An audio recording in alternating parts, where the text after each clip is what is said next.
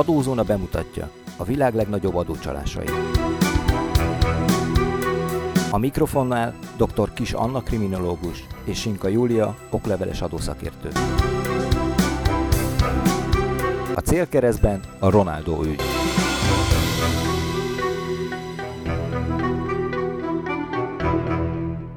Köszöntök mindenkit, Kis Anna vagyok. Én is szeretettel köszöntök mindenkit, Csinka Júlia vagyok.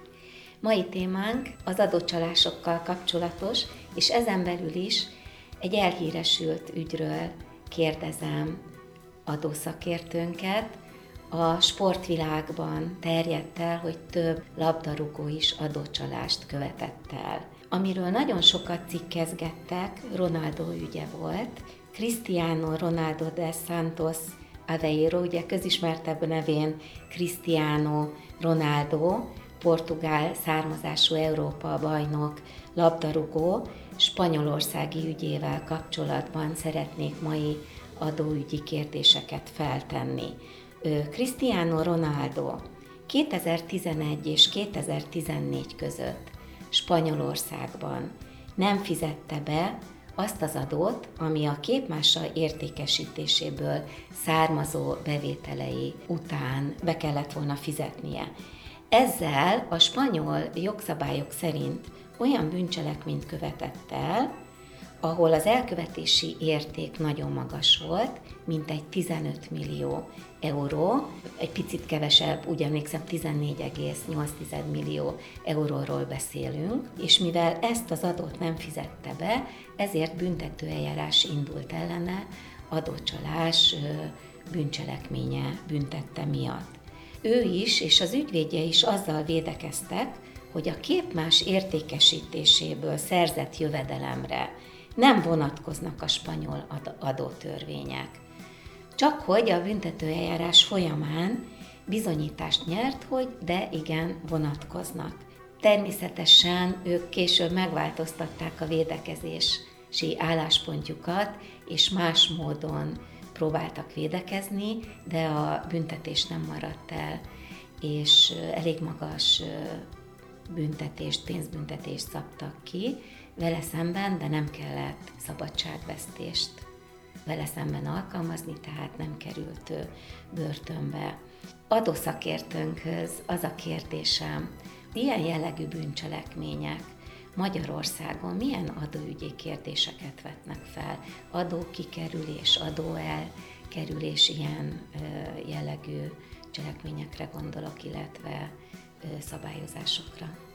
Mielőtt erre rátérnék, tennék egy kis kitekintést arra, hogy az előbb említett ügynek a hőse is ö, saját államától független, tehát egy másik államban került bajba, és ezt azért tartom fontosnak, mert olyan bonyolultak, összetettek az adózási jogszabályok, ha vannak az érintett államok között a kettős adóztatás elkerüléséről szóló egyezmény, akkor is sokszor nagyon nehéz megállapítani, hogy melyik állami az adóztatás joga. Tehát én el tudom képzelni azt is, hogy ebben az ügyben is az játszotta a főszerepet, hogy az adószabályoknak a, az adott időszaki kuszasága, hogy nem feltétlenül tudták eldönteni, hogy melyik államban adózna, vagy egyáltalán adózna az adott jövedelem azokkal, akik több államban érdekeltek, vagy azért, mert az otthonuk ott van, vagy másikban állampolgárok, esetleg egy harmadik országban gazdasági érdekeltségeik vannak, a negyedikben meg a családjuk él, nagyon nehéz eldönteni, hogy melyik állami az adóztatás joga.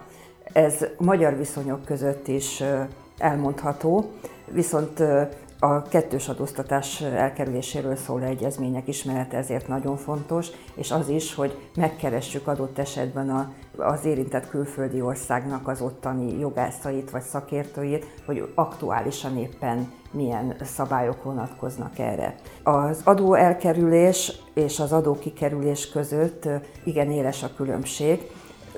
Én egy közlekedési lámpához hasonlítanám ezeknek az esetköröknek a felosztását, az adótervezés, a kifejezetten legális adótervezés, amit én zöld lámpának neveznék, az egyben a jogalkotói szándékkal is találkozik, tehát ilyenek például tipikusan az adótörvényben bizonyos adózási módok közötti választási lehetőség, mint például a személyi jövedelemadó törvényben az, hogy egy egyéni vállalkozó választhat általányadózást, vagy úgynevezett tételes költségelszámolás alapján is adózhat a vállalkozói személyi jövedelemadózásban, vagy például az általános forgalmi adótörvényben a mezőgazdasági ágazatnak a speciális adóztatása is ebbe a körbe tartozik. Az adóelkerülés az ennek az adótervezésnek már a majdnem illegális formája, amikor tulajdonképpen betárták a gazdasági szereplők az írott törvényeket, de mégis már az adó kiátszásra is kacsingatnak egy kicsit. Így például a a tételes kisadózók esetében, mert ezt a kiskaput már becsukta a jogalkotó, halmozták a kisadózó cégeket azért, hogy felosztva a bevételt ne kerüljön sor arra, hogy éves szinten 12 millió forint feletti bevételre első 40%-os adót meg kelljen fizetni, és ezért ugyanazok az emberek adott esetben több kisadózó társaságban voltak érintettek. Ezt a kiskaput becsukta a jogalkotó, de amíg erre nem figyelt fel a jogalkalmazás, a jogalkotás, addig ez egy teljesen legális lehetőség volt, hogy valaki több társaságban is részt vesz, de az adótörvények szellemével viszont mégis ütközik az, hogy valaki ilyen módon csak azért hozza létre társaságokat, hogy az adót elkerülje. Az adókikerülés viszont itt már a piros lámpáról beszélünk, amikor szándékosan intéznek úgy ügyletet, bizonylatolnak, szerveznek, hoznak létre egy ö, konkrét gazdasági tartalommal nem bíró ügyletet, csak azért, hogy az adóból lefaragjanak. Én gondolom, hogy a focistánk ebben az ügyben valószínűleg inkább a sárga lámpás esetnél tartott, tehát hogy adott esetben adó elkerülésről van szó, csak túlhaladta azt a mértéket, amikor már azt lehet mondani, hogy ez még mindig legális.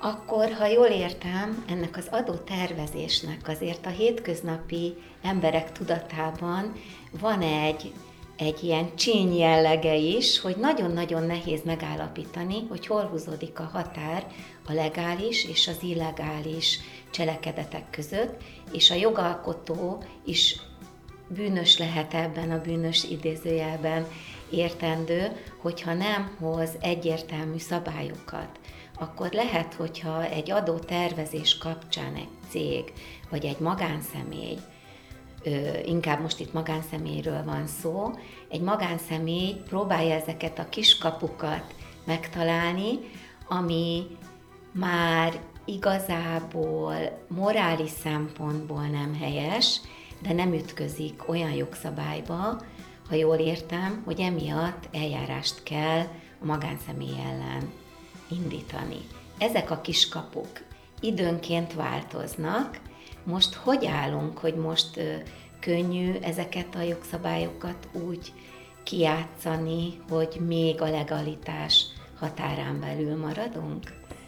Egyre nehezebb, mert a jogalkotó egyre sűrűbben figyel fel bizonyos kis kapukra, és ezért tapasztaljuk azt, hogy minden évben az adótörvényekben nem csak olyan értelmű változás van, hogy egy teljesen új szabályjal találkozunk, hanem tetemes része az adómódosításnak úgynevezett pontosító módosítás, amikor egyértelművé tesz a jogalkotó bizonyos szabályokat, hogy véletlenül se lehessen ezt joghézaként kezelve kibújni az adózás alól. Tehát itt a katásokra utaltam a tételes kisadózókra, hogy a jogalkotó azért csukta be ezt a kaput, mert nyilván az eredeti terve ezzel az adózási móddal az volt, hogy az kisvállalkozásokat mentesítse egy sereg adminisztrációs teher alól, úgy, hogy olyan közteherfizetés mellett dolgozhassanak, amit nem éri meg kikerülni.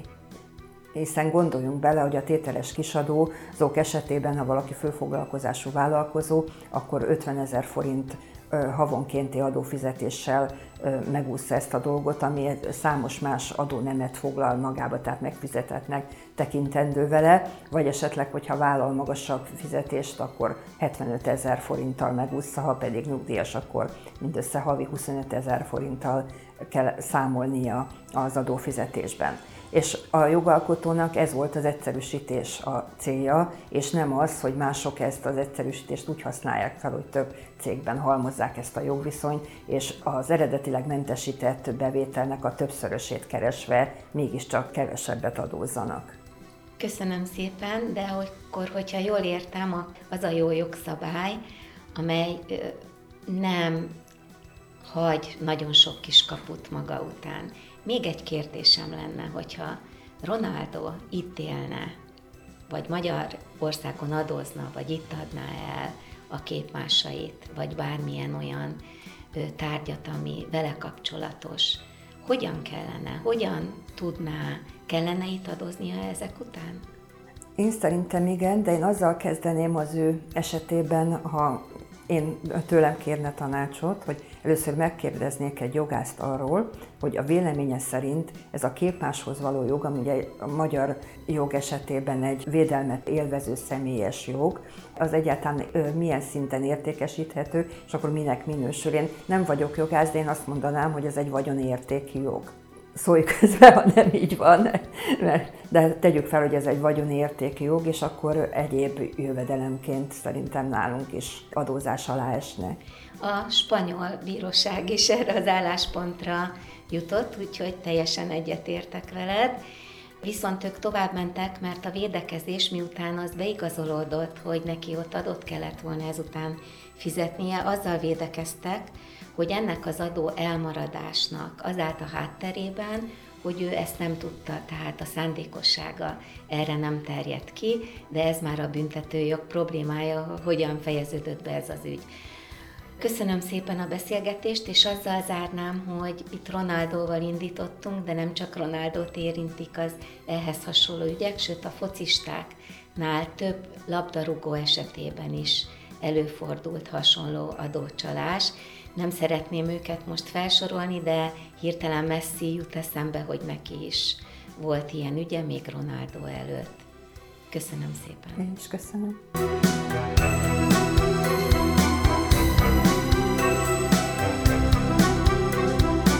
Adózási, számviteli, munka és cégjogi témákban tájékozódjon az adózóna.hu weboldalon.